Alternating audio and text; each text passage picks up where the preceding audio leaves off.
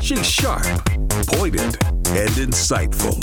This is Stacy on the Right on American Family Radio and Urban Family Talk. Now, Stacy Washington.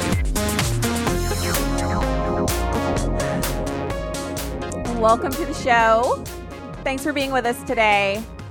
Head over to Stacy on the Right on Twitter and Instagram and hit the follow button so you can see all the cool stuff that we put out. And um, welcome to hour two of the program. We're going to be discussing uh, all of this ridiculousness that's going on at the southern border. Uh, but what I want to start off with is Maxine Waters, who is, you know, she has to have her name in the news. She has to have uh, a different um, kind of pats on the backs and high fives from people. And in order to get those, she has to be very, very not mainstream. She has to be outside of the pale. She has to be extreme. And she's really she seems to have learned nothing from getting that kind of verbal smackdown from Nancy uh, Nancy Schumer, Nancy Pelosi, and Chuck Schumer when she made the original offending comments about running Trump supporters and Trump administration officials out of the public eye, running them out of grocery stores and gas stations. She seems not to have learned nothing from that. Here she is talking about how she threatens Trump supporters all the time. It's number one. Uh, there are those who said uh, that we lacked civility when I got up and talked about uh, the president's cabinet, and I said, if you see him anywhere, if you see him at a restaurant, if you see him in a department store, even at a gasoline station, just tell him you're not welcome here or anywhere. And so it frightened a lot of people. And of course, the line president said that I had threatened all of his constituents. I did not threaten his constituents, his supporters. Uh, I do that all the time, but I didn't do it that time. So she says she does it all the time, but she didn't do it that time. So if she does it all the time, then how is the president lying?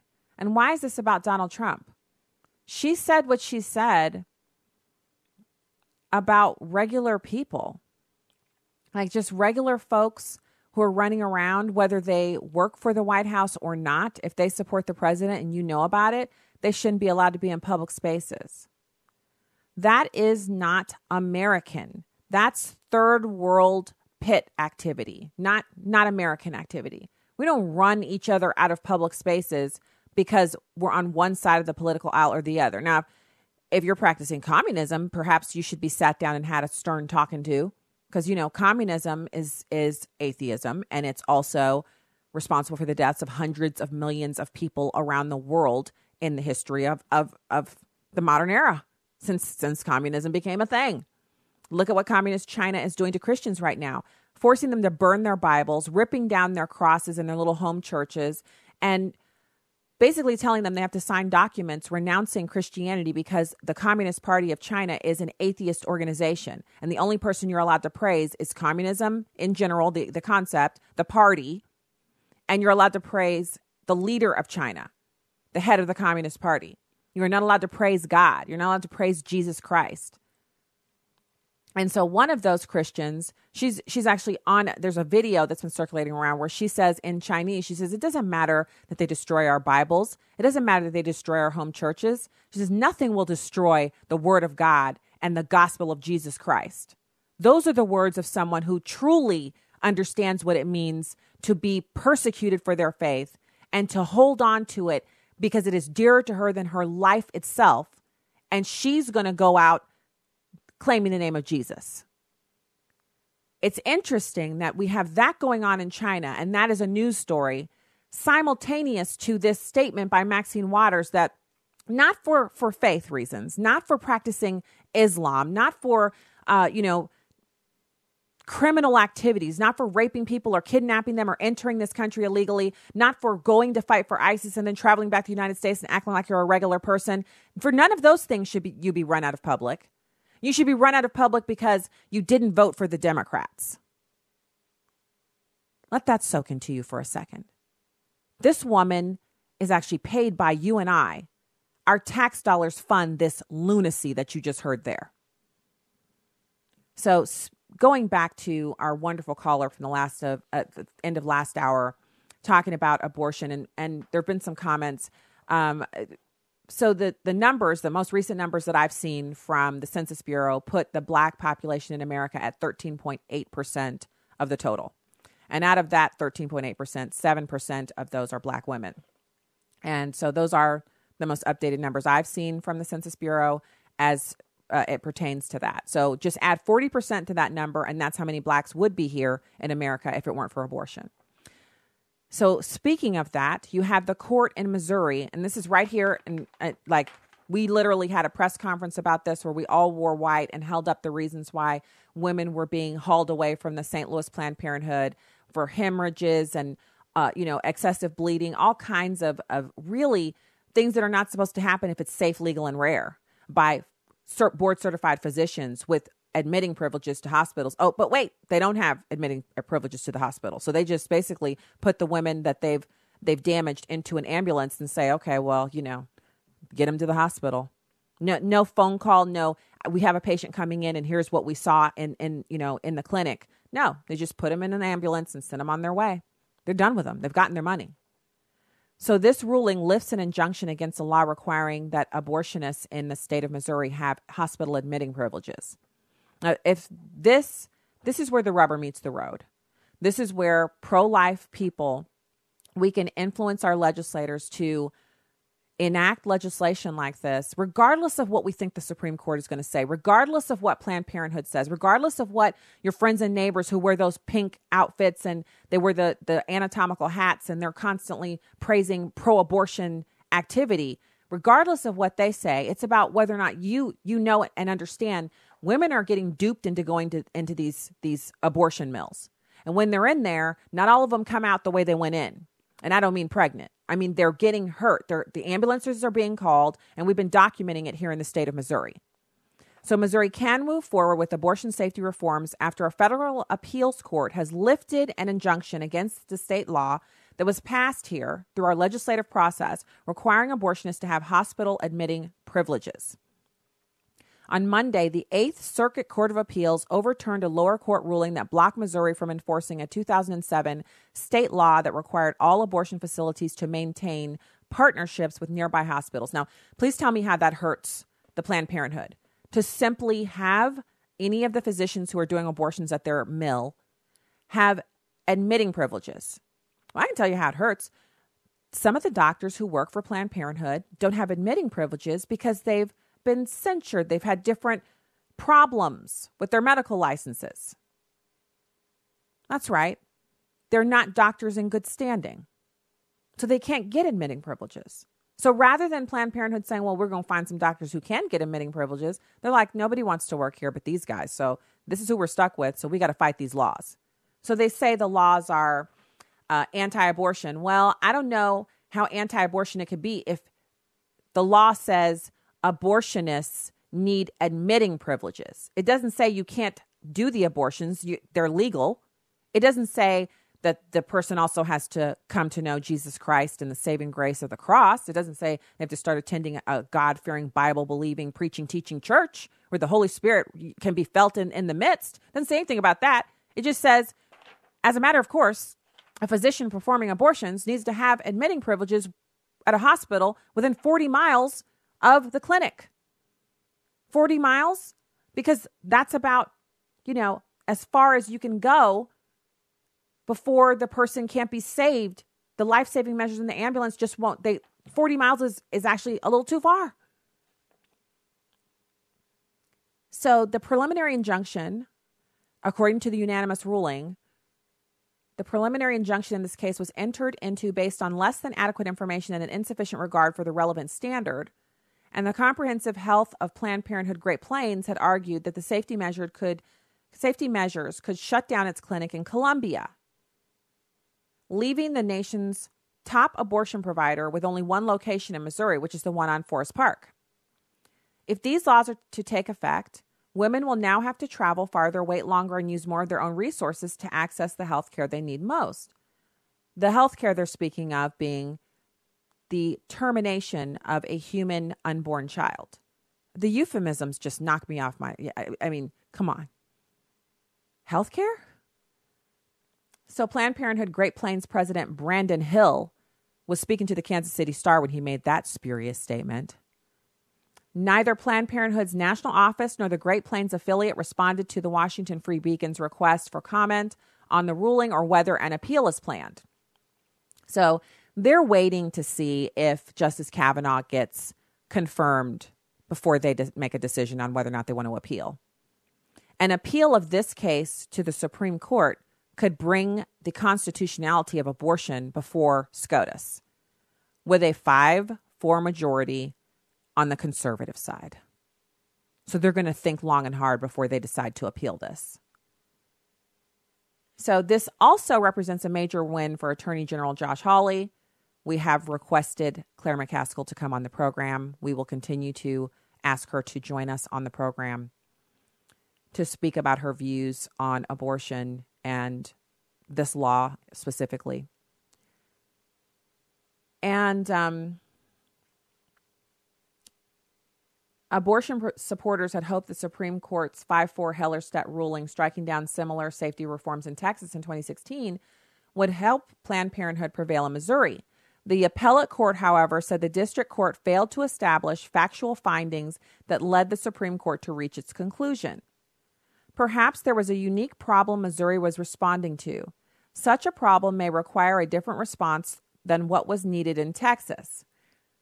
The hospital relationship requirement may be appropriate given Missouri's legitimate interest in seeing to it that abortion, like any other medical procedure, like, say, getting a LASIK eye thing done, LASIK eye providers have to have admitting privileges at hospitals.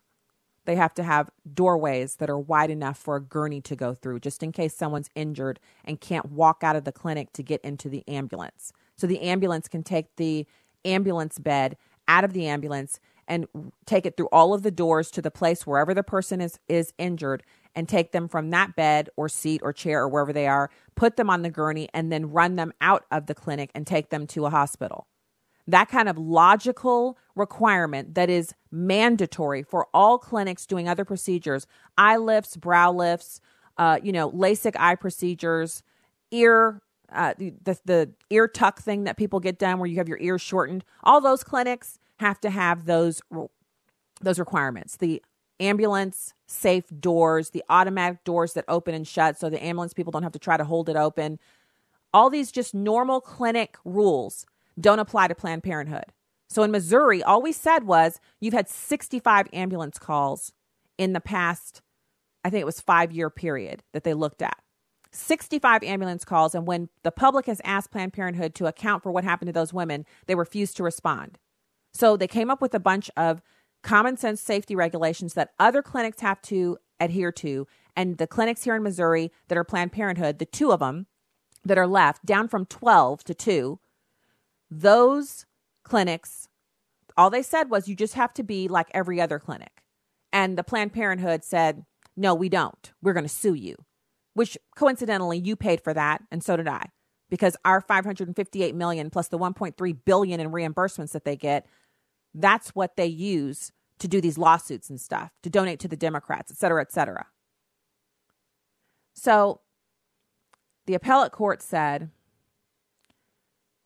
Missouri's legitimate interest in seeing to it that abortion, like any other medical procedure, is performed under circumstances that ensure maximum safety for the patient. Given no such inquiry was made and no findings ascertained, we remand for the district court to do that which Hellerstedt instructed, consider the evidence in the record, and weigh the asserted benefits against the burdens. Which means the original court will have to review the 65 ambulance calls. They will have to use the Sunshine Law to request all information pertaining to those 65 ambulance calls. And Planned Parenthood will have to respond to the queries describing what happened to precipitate those ambulance calls. And if any of the ambulance calls have anything to do with them not operating in the same manner as other clinics that just do your eyes or your ears, it will be rampant justification for the laws that Missouri enacted. It's a slam dunk, and God gets the glory. We've been praying for this, and all I can say is amen. On to the next. We'll be back with more right after this. Stay there.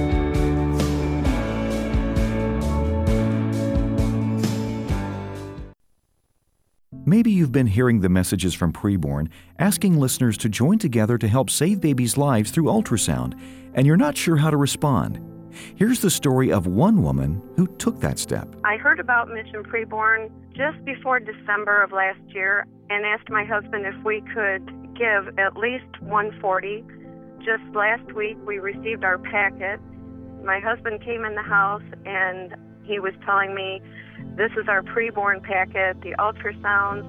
I started crying without even seeing them. Not only were there five babies, but one of the moms was having twins.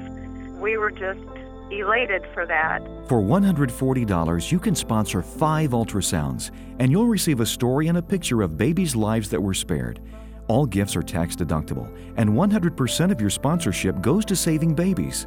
To donate, dial pound 250 and say the keyword baby, or go to preborn.com. This is Viewpoints with Kerby Anderson. When voters go to the polls, they need to not only pay attention to congressional races, but also the races for state legislature. Karl Rove refers to this as the other House race. We talked about his commentary recently on Point of View. These days, most people are focusing on the elections of the U.S. House of Representatives. About 60 of the 435 elections will be competitive and ultimately determine whether Republicans or Democrats control the House next year. The other House race is at the state level. Who the voters elect to state legislatures will determine the congressional districts in the next decade. That's why we should also pay attention to the battle over 6,000 contests this fall and another 6,000 races next year and in 2020. Since most state senators serve four year terms, those elected this November will be the ones casting votes on congressional redistricting plans. None of this has escaped the notice of political parties. Republicans currently hold 67 of 99 chambers. They control both legislatures in 32 states. By contrast, Democrats have legislative majorities in both houses in 14 states. None of this should escape the notice of voters. Who you vote for in the state legislative races this fall and in the near future will determine who you can elect in Congress a few years from now. Remember that I mentioned that only 60 of the 435 races for the House of Representatives are competitive races. I might add that the number is a bit higher than usual because so many Republican members of Congress decided to resign this election. This is yet another reminder that you really need to pay attention to all the candidates you elect up and down the ballot it will have an impact on you in the future. I'm Kerby Anderson, and that's my point of view.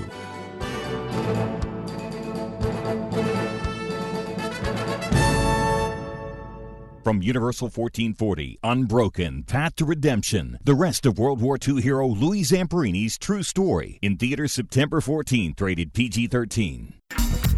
Welcome back to Stacy on the Right on American Family Radio and Urban Family Talk.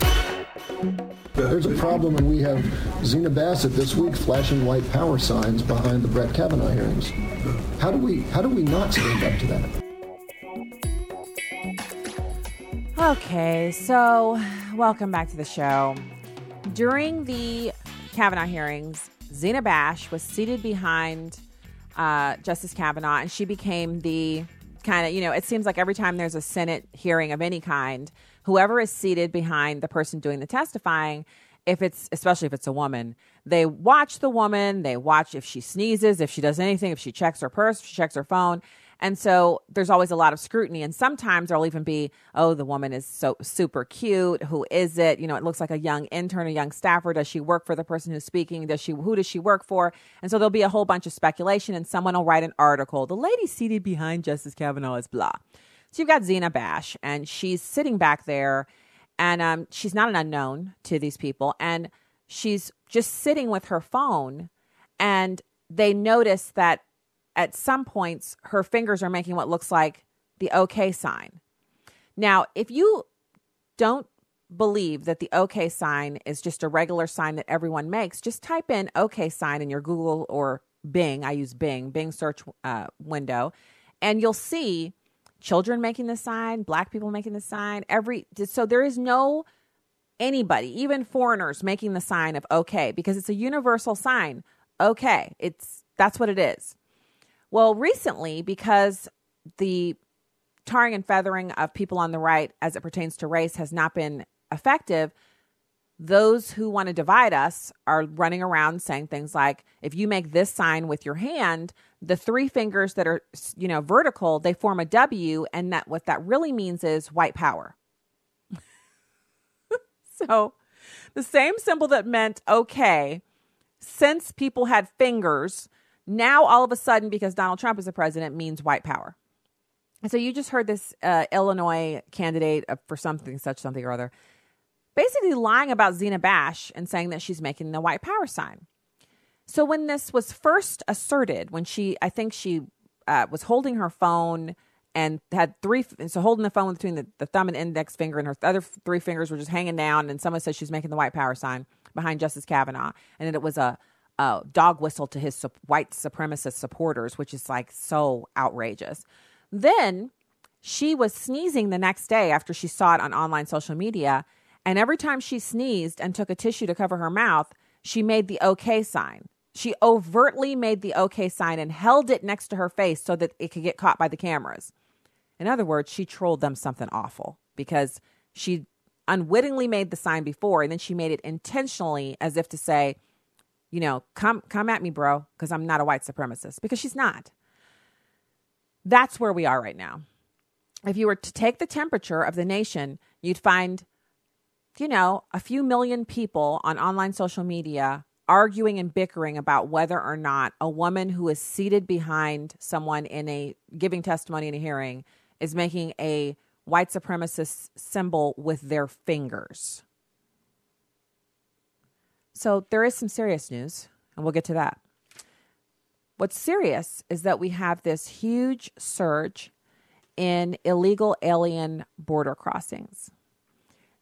The problem with this is obviously that um, they're doing that because they watch the news just like we do. And they've seen the fight between the president and everyone else, basically, Republicans and Democrats alike, joining together to, uh, you know, engage in defending lawlessness about the border. Border agents in South Texas saw an increase in migrant families making illegal crossings because they know that they're going to get catch and release. The number of Central American families arrested for entering the U.S. illegally surged again in August, according to U.S. Border Patrol uh, agents. And this is in South Texas. U.S. Customs and Border Protection is expected to publish the most recent arrest totals later this week. The numbers will be used to gauge the effect of the president's order halting the separation of migrant parents from their children. Agents working the Rio Grande Valley, which is the nation's busiest corridor for illegal aliens. Say they've seen more families turn themselves in and ask for asylum in recent weeks. They keep coming and coming. There were some really large groups. Anytime you have to use buses to come and pick them up, it's not a good sign. So there's been a lot of upset. Obviously, President Trump blew up at border security uh, because he's just upset. Uh, arrests have topped 50,000 for three consecutive months.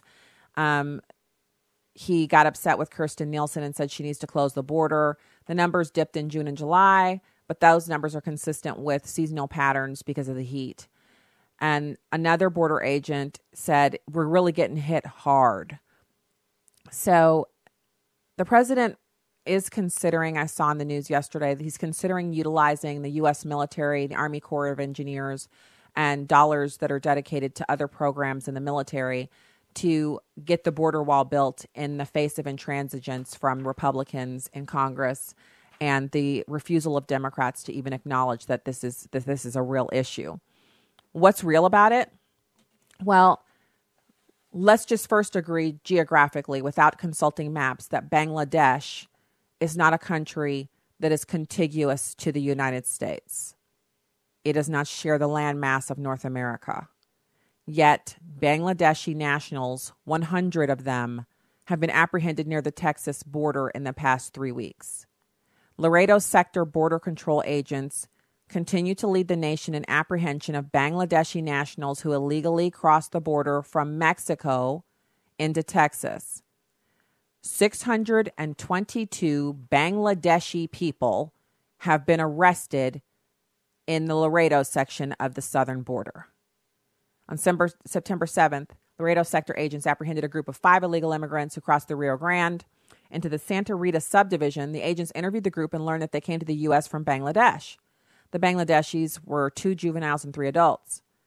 A few weeks ago, the number of arrests uh, were was at 520 after agents arrested more than 20 Bangladeshi nationals over a short period of days. The rate of apprehensions in the Laredo section has accelerated over the past three months. If the trend continues, there could be more than 700 who've been arrested before the fiscal year ends in September.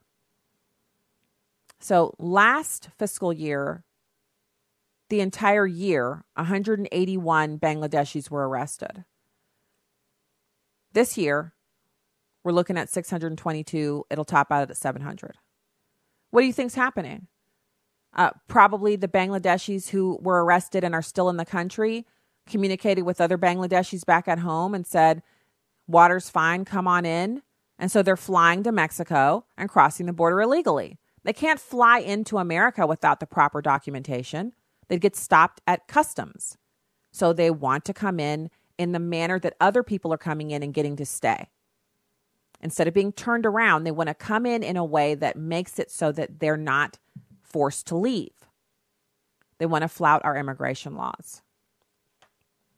Now, Laredo Sector Acting Chief Patrol Agent Jason Owens previously said that the Laredo sector is targeted because of a lack of a physical border there.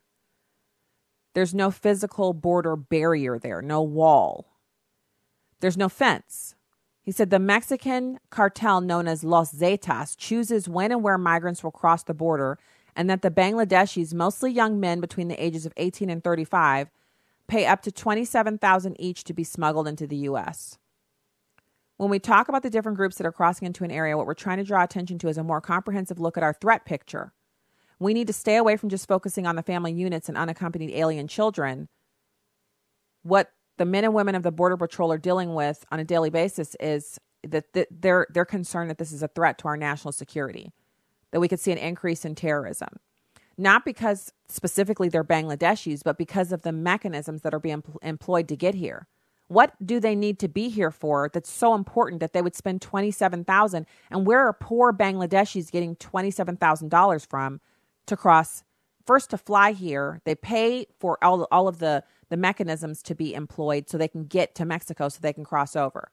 They have to actually pay Mexican drug cartels the money to help them pass into the country illegally. Why would they be doing that just to get here to what? Live and pick fruit? Because that's what the Democrats want everybody to think that they're doing is they're just here to pick fruit. Leave them alone. They're here to do the jobs that nobody else will do. When we know good and well that Americans will do all the jobs. Americans will do all of the jobs. We don't need foreigners to come here and do those jobs. I mean, so why? Why are they coming in? So, well, one one thing that people are doing, I don't know if it's the Bangladeshis or not, but one thing that people are doing when they get here is illegal immigrants have been cited in the theft of 39 million social security numbers. 39 million social security numbers. That's almost as many black Americans are as in this country. Nearly 40 million Social Security numbers have been stolen and used by illegal immigrants and others to get work, according to agency records obtained by an immigration reform group. The Immigration Reform Law Institute said that between 2012 and 2016, there were 39 million instances where names and Social Security numbers on W 2 tax forms did not match the corresponding Social Security records. The group said that there's a thriving black market used by illegal immigrants to get Social Security numbers needed to get a job. The report draws attention to the move by former President Barack Obama to stop sending so called no match letters to employers, identifying the fact that the employee and wage forms didn't match. So, again, Mr. I take credit for everything good and no and I deny everything bad. Mr. Open Borders America, President Obama gave an order so that no match letters weren't sent to employers so people could work here illegally. That's how he rolled. The change followed the president's decision to approve amnesty for 700,000 illegal aliens under DACA. Several groups promoting immigration reform and limitations have shown that illegal immigrants compete with low income black Americans for jobs. Social Security numbers of young children are especially sought by illegal aliens, as this theft is likely to go undetected for years. Then, when the children, who are actual Americans, reach their teenage years and apply for credit cards for loans, for car loans, student loans, and other needs, they find that their credit has been compromised. They've already got mortgages, they've got credit cards, they even have criminal records. The investigation shines a light on the depth of America's problems as a result of allowing illegal aliens to enter the country. Dale Wilcox is executive director and general counsel of IRLI. It also debunks the idea that being in the country illegally is a victimless crime.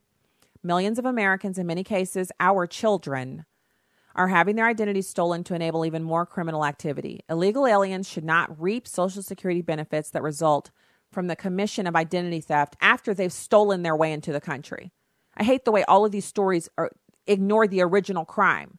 The first crime is tow number one over the border and you don't have proper papers. That's the first crime. Everything you do after that is in com- it's furtherance of the commission of the original crime. And they're they're I mean it's isn't it interesting that they're stealing from our kids?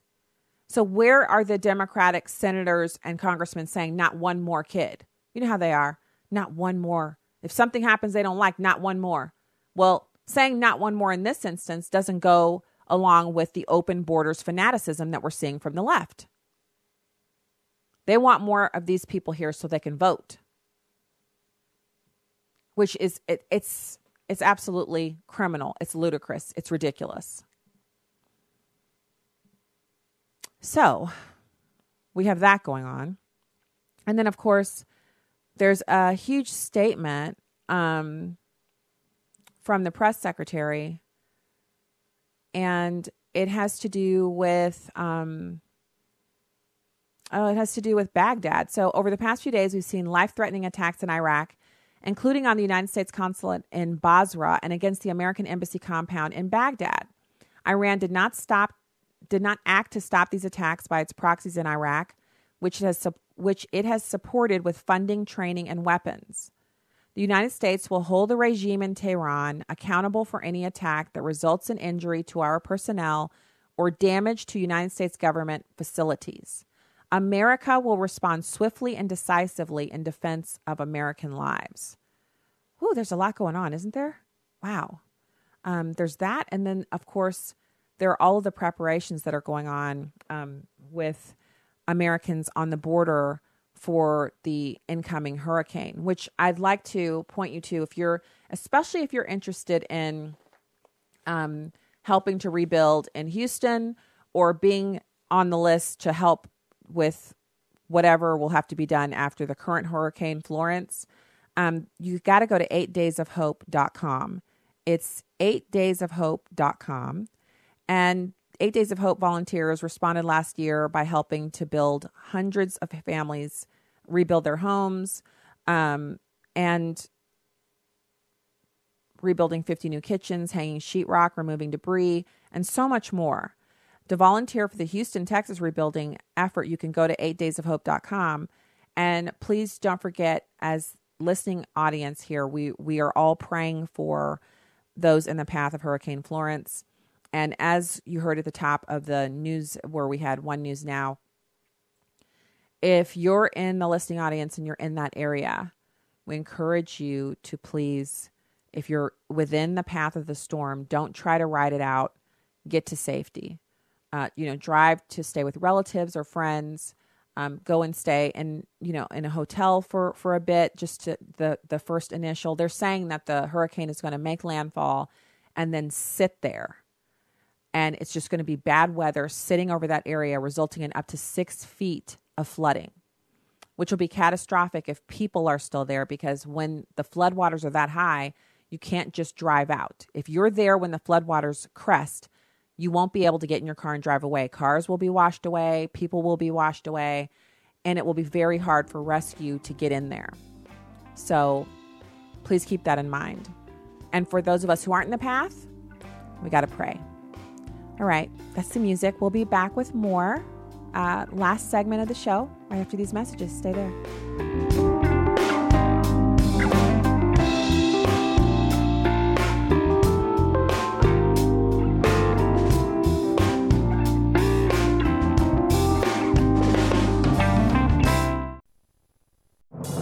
What does it take to live an uncommon life?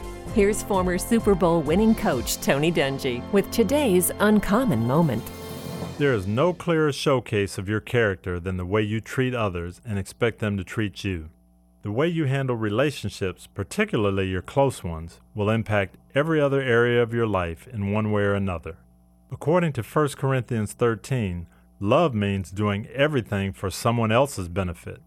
That doesn't mean passively giving in to the other person's every wish or being dominated in the relationship.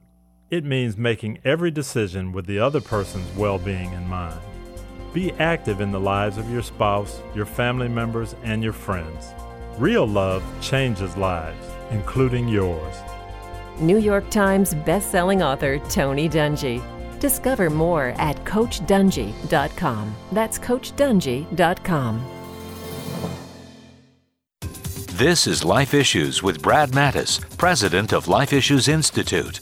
The American Medical Association, or AMA, was once held in high regard, but now less than a quarter of practicing doctors are AMA members because it's a political organization. Their official journal recently attacked pro life women help centers, calling them unethical because their most grievous violation is not referring women to abortionists. While abortion mills charge for their services, pro life pregnancy centers provide everything free, including pregnancy and STD testing and ultrasounds.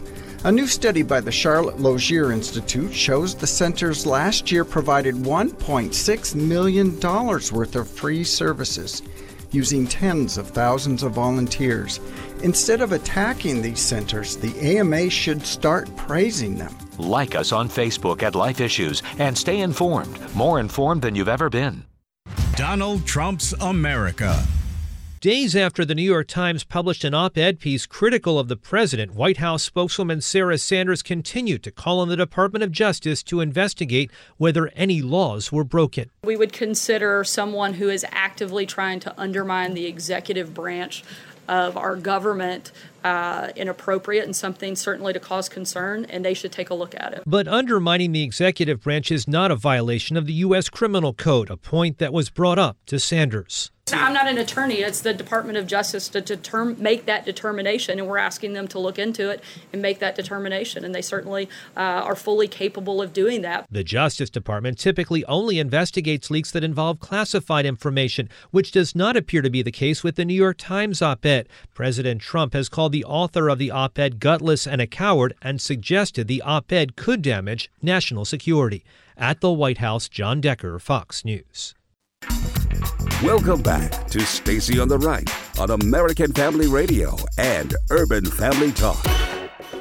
Former President Obama taking the rare step of coming off the sidelines and entering the political fray, aiming to help Democrats take back the House, calling out President Trump by name in Illinois.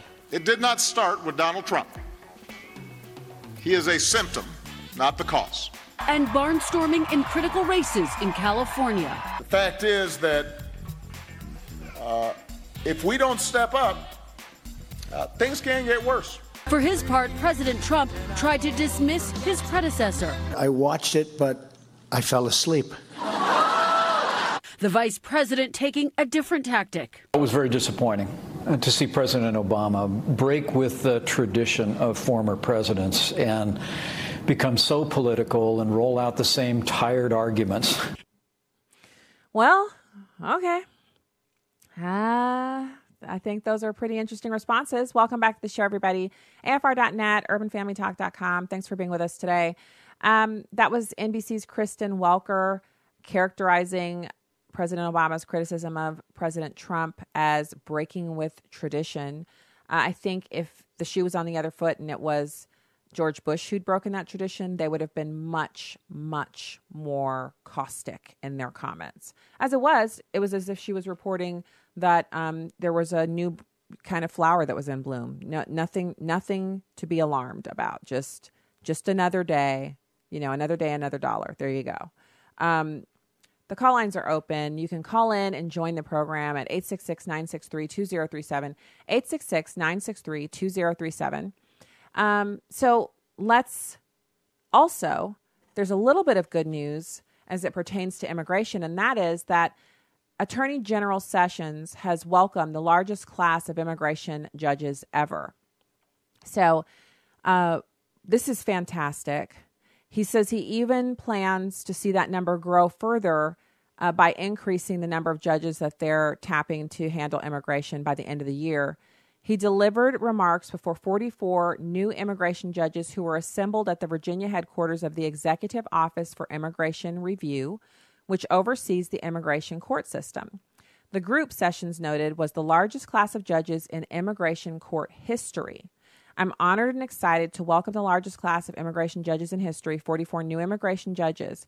Each of you will play a critical role in our legal system, and I have no doubt that you will be up to the task. The new class also means that there are more immigration judges active today than ever before, and there are still more to come. Attorney General Sessions promised a cumulative 50% increase in the number of immigration judges by year's end. The reason for this flurry of activity is the Attorney General's effort to curb the overwhelming backlog of immigration court cases. Late last year, President Trump temporarily mobilized hundreds of immigration court judges to help cut the number of cases pending in the backlog. The Department of Justice claimed some successes in October, showing that they had addressed 2,700 more cases thanks to the surge. But recent analysis indicates that the DOJ is still struggling to make a dent.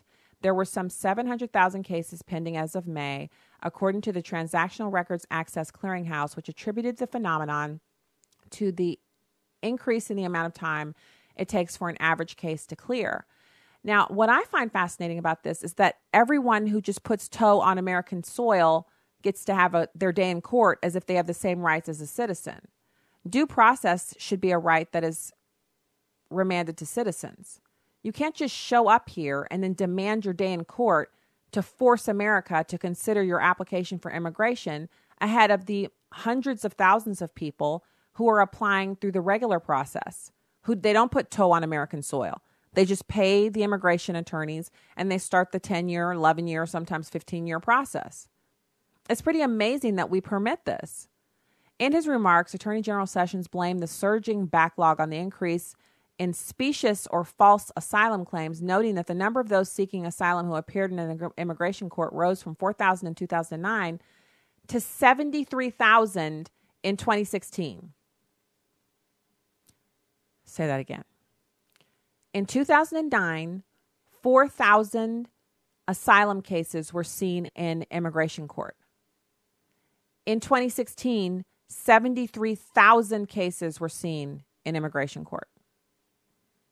Our system was not designed to handle thousands of new asylum claims every month from individuals who illegally flood the border. But that is what has been happening, and it has overwhelmed the system. The Attorney General also took the opportunity to defend a recent immigration court ruling issued by his office, which restricted the eligibility for asylum. The ruling has received pushback in Congress, but from Sessions' point of view, it is part of enforcing immigration law as it exists and keeping the borders under control. Attorney General Sessions said, Let me say this clearly. It is perfectly legitimate, moral, and decent for a nation to have a legal system of immigration and to enforce the system it adopts. No great and prosperous nation can have both a generous welfare system and open borders. Such a policy is both radical and dangerous, and it must be rejected out of hand.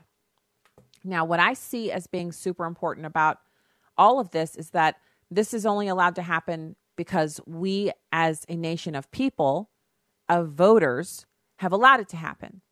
We have allowed emotional rhetoric and pictures and people telling us that we're horrible people if we don't want open borders to cause us to basically advocate for lawlessness. And when I say us, I'm talking about the Christian population in this country. Those of us who understand that we have to one day account for this. It, it, the worst of it is that churches have been co opted into this activity. Churches have been co opted into receiving government money to help set up these refugee stations in this country to help shepherd people who are here illegally into free clothes, free shoes, free toys, free places to live, which is a magnet for other people who want to be here illegally. Just think you get here illegally, and a church that's getting money from the federal government as an NGO, non governmental organization, sets you up with everything you need. You just walk in, you take the keys, and you're good to go. Are you not going to call down to Mexico and tell your relatives, not only is it safe to come here, look, I'm sending, I'm texting you pictures. Look at how, look what they gave me. The local church gave me everything that I need. They set up our whole household. And now our kids are getting free school clothes and free toys, and they'll be in school. Of course, your whole family is going to come. Why wouldn't they? We're all being used. The generosity of our spirits and our desire to help those who are in need, it's being we're being used. Churches in America, we already have a huge burden with American citizens who are living in poverty, living below the poverty level, people who don't have running water. They, these places still exist in America. And our first allegiance, our first duty is to Americans who are living in poverty, orphans living in America, children who don't have parents living in America, children whose parents are incarcerated living in America. Our duty is not to build facilities to house people from other countries to be here on our dime. That is not a part of what we are called to do. It's not Christian. It's not a part of what we are supposed to do as citizens, as people, you name it. Those who don't look after their own first are worse than infidels. That's that's from the Bible. And we know it's not right because the people who are coming here to do this are here illegally. They've broken the law. At no point in the Bible does it say, find people who've broken the law and help them. No. We we're to care for those who are incarcerated. We're to care for those who are widowed. We're to care for the sick and the infirm and the poor. But we're not to go pluck poor people from other countries and allow them to come here for us to take care of while ignoring our own citizens who are here, who are poverty stricken, who need our care. They need to hear the gospel from us. They need to have us sit with them and pray. They need us to show them how to live in a way that they can eventually become self sustaining and self sufficient. That is what we're supposed to be doing, not taking money from the government to help people break the law. I know I'm going to get some nasty emails about that, but the truth is the truth, and I and I'm here to tell it. So you've got all that going on.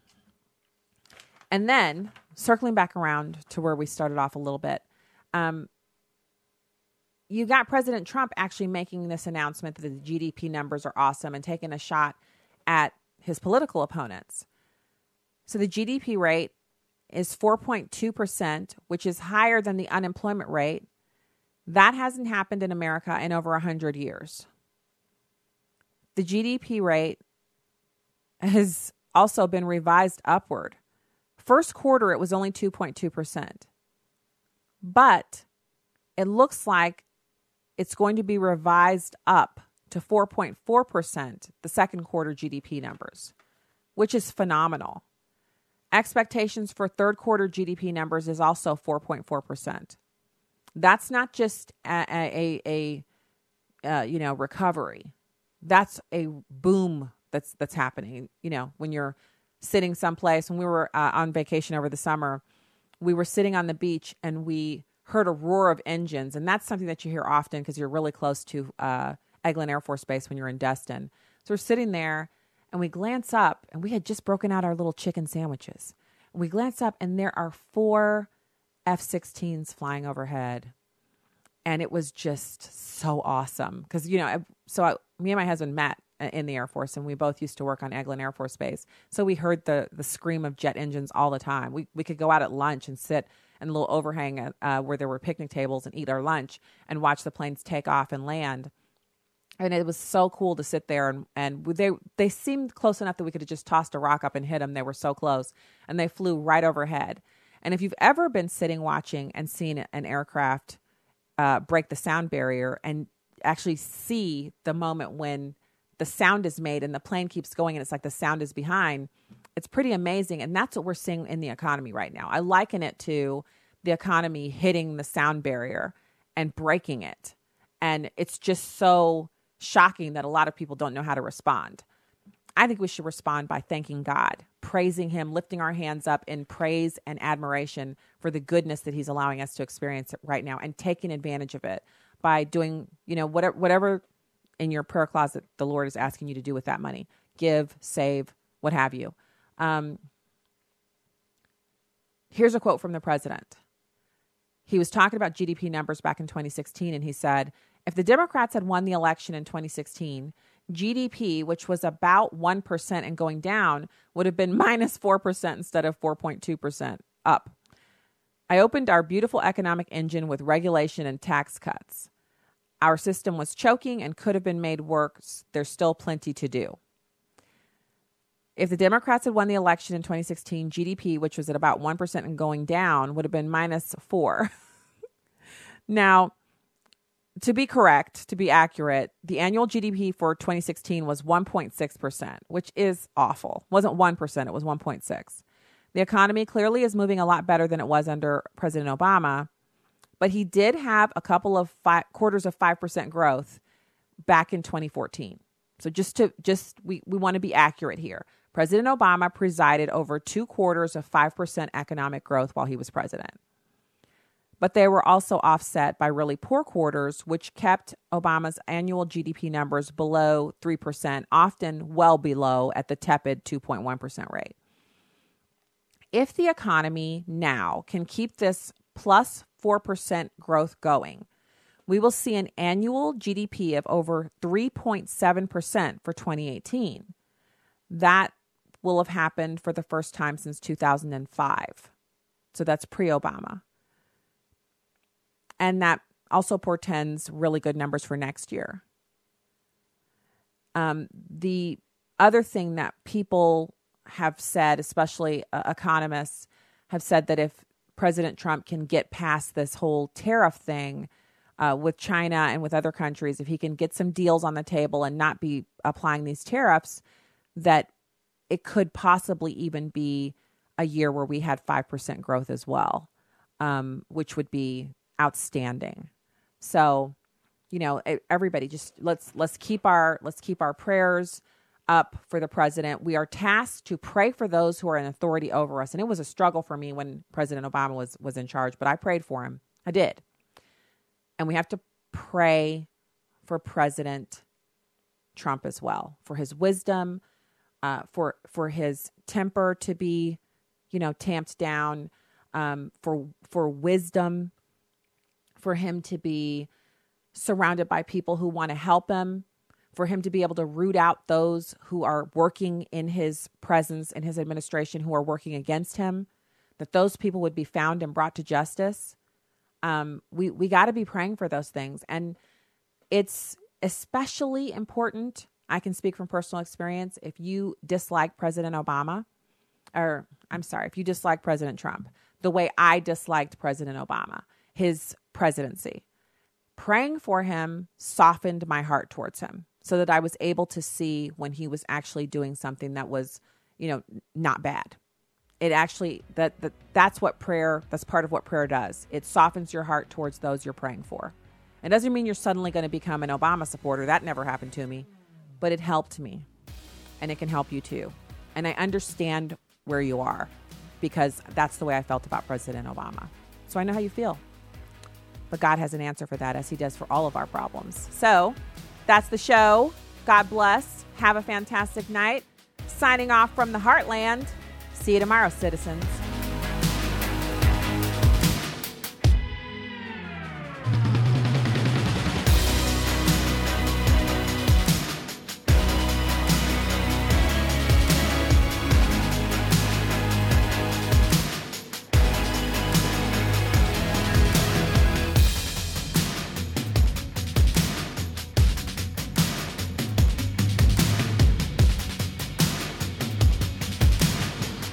The views and opinions expressed in this broadcast do not necessarily reflect those of Urban Family Talk, Urban Family Communications, or American Family Association.